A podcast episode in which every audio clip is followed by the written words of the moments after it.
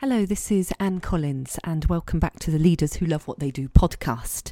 Today I'm talking about strategies for leading in times of uncertainty. So, at the time of recording, we're unfortunately in the early phases, I fear, of the invasion of Ukraine by Russia. Thus, uncertainty has been a constant theme in the last two years, and now with war in Ukraine and the instability and fear that this brings to the world, leaders are once again faced with uncertainty on all fronts, from economic indicators to political developments. With increased levels of stress, that have already that are already there. We've we've already come on the back of a mental health crisis brought on by COVID, and whilst there have been positive spin offs as leaders have up levelled during the pandemic, the challenge of leading in a time of considerable uncertainty remains real and likely to dominate the foreseeable future. Today, I'm going to suggest five strategies that are really for for this particular time when we're coming out of one crisis that's actually not totally finished and we're plunged into another almost immediately. So, these five strategies are the first one is to embrace the discomfort, the second one is to zoom out to see the detail. The third one, to focus on what we can control. Fourth is build an even stronger team. And the fifth one, to connect with others and also to reach out. So we're just going to dive into each one of these just in a little bit of detail and. Uh, and, and really look at how we can put those into practice today. Now, I think the first thing is that leaders really need to start with leading themselves by increasing our own self awareness and by reaching out for support and keeping a check on how we are managing our emotions. All of those things are really important. Leaders are focused on supporting and harnessing the potential of their employees, but also they need to be looking at how they can harness their own potential, particularly in these times of stress and uncertainty. And through my work as an executive coach and a leadership coach, I've seen leaders who are navigating leadership in this difficult time consistently drawing on these five strategies. So this these are really drawn from observation, from talking to clients, talking to other leaders and and observing really what's happening um, in various organizations. So, the first one, embracing discomfort. And I think this is the number one strategy that I see leaders using because it allows them to move beyond the inevitable stress that's inherent, inherent in the situation and to move on towards the next part of the solution. So to accept the situation, um, that doesn't mean to accept it as in not do anything about it, but accept that this is what we're in right now, and then to be able to move forward and to look um, to look at the solutions that hopefully will appear. Now, why? Why is moving onwards from that um, initial stress, why is that so important? Well, when we embrace the discomfort, when we realize that actually it's normal, it's normal that it's not going to be comfortable. It, this is normal that we are stressed and that we have, that we feel overwhelmed by the situation. It's absolutely normal. We need to just accept that, yes, it's uncomfortable, but also we can move forward through that and we can live in that discomfort and still take action, still move forward and still make decisions and bring people bring people with us. The second strategy, which I see a lot of leaders doing as well, is that they are zooming out, but not only to see the bigger picture, but actually to see the detail. Because when we're in a stressful situation, sometimes we can become embroiled in the in the minute by minute detail. And this is you might might feel this at the moment when if you're scrolling on your phone, you're keeping up with the news. It's changing minute by minute almost.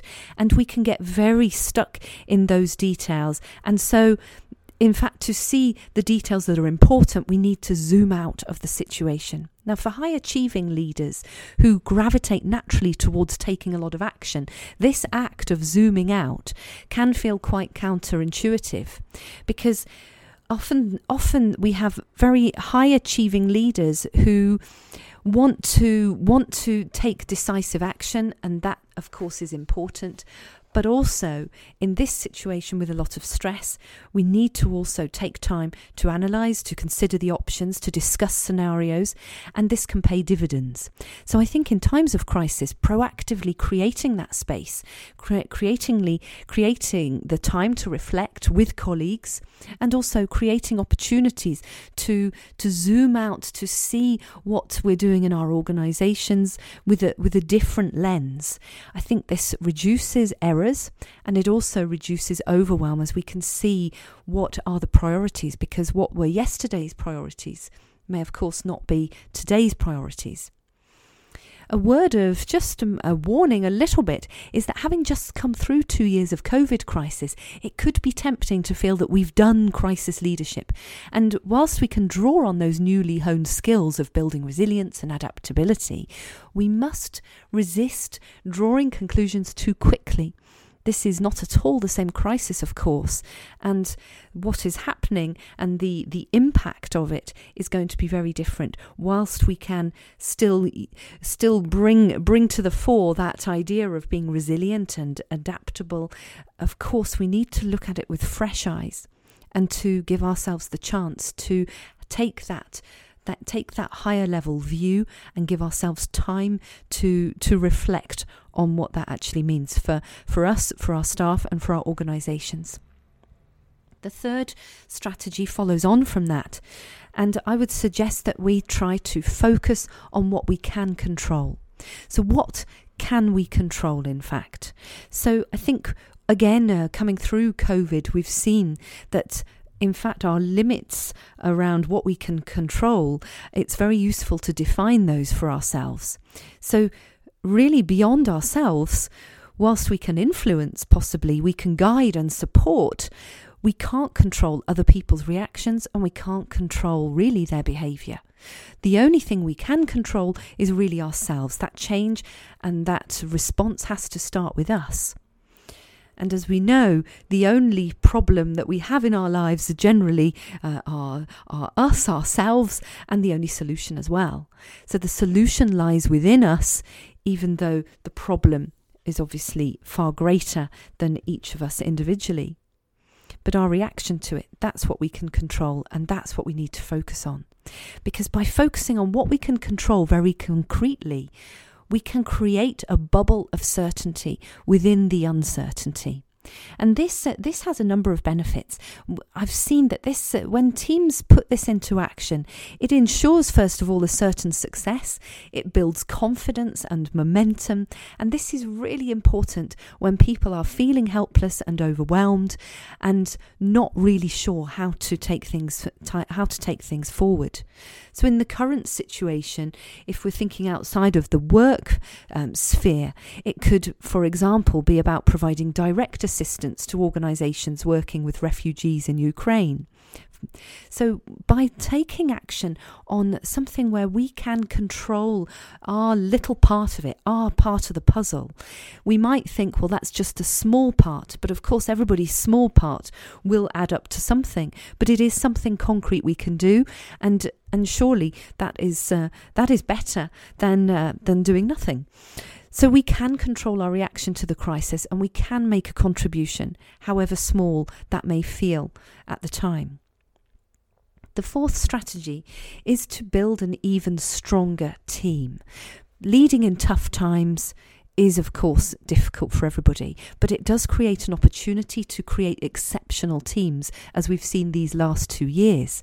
People have adapted, they've picked up new ways of working, they've managed to they've managed to achieve goals um, that they, they didn't imagine that they would achieve at the beginning of the pandemic. People have managed to do amazing things.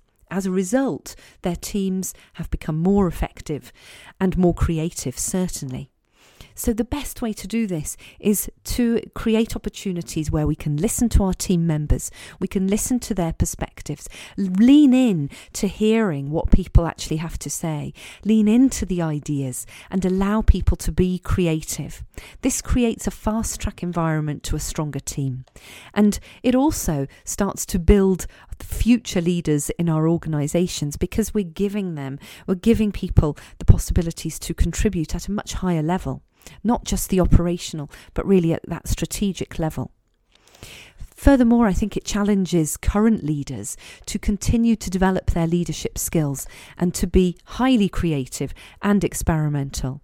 So this can this can provide an open door to a change in culture within an organization and also a change in mindset.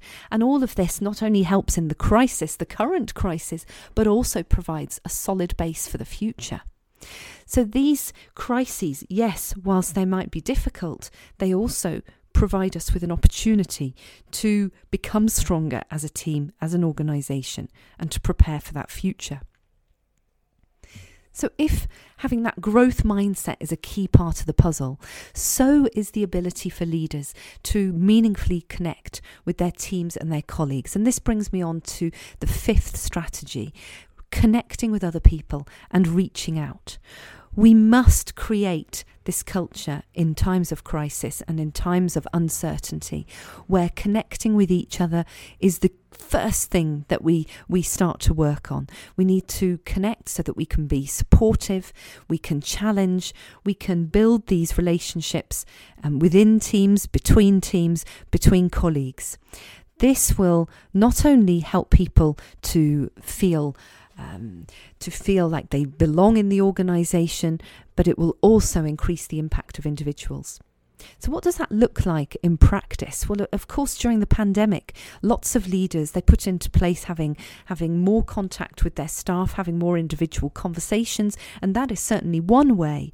But I've also seen that increasingly teams are realizing that, in fact, they don't need to necessarily add on a, a, lot of extra meetings. What we can do is really make the meetings that we have much better in terms of making them problem solving with a problem solving focus where people can connect with each other, really discuss and debate, where people can be curious and also absolutely able to connect over ideas and to to be able to lean into complex problems together.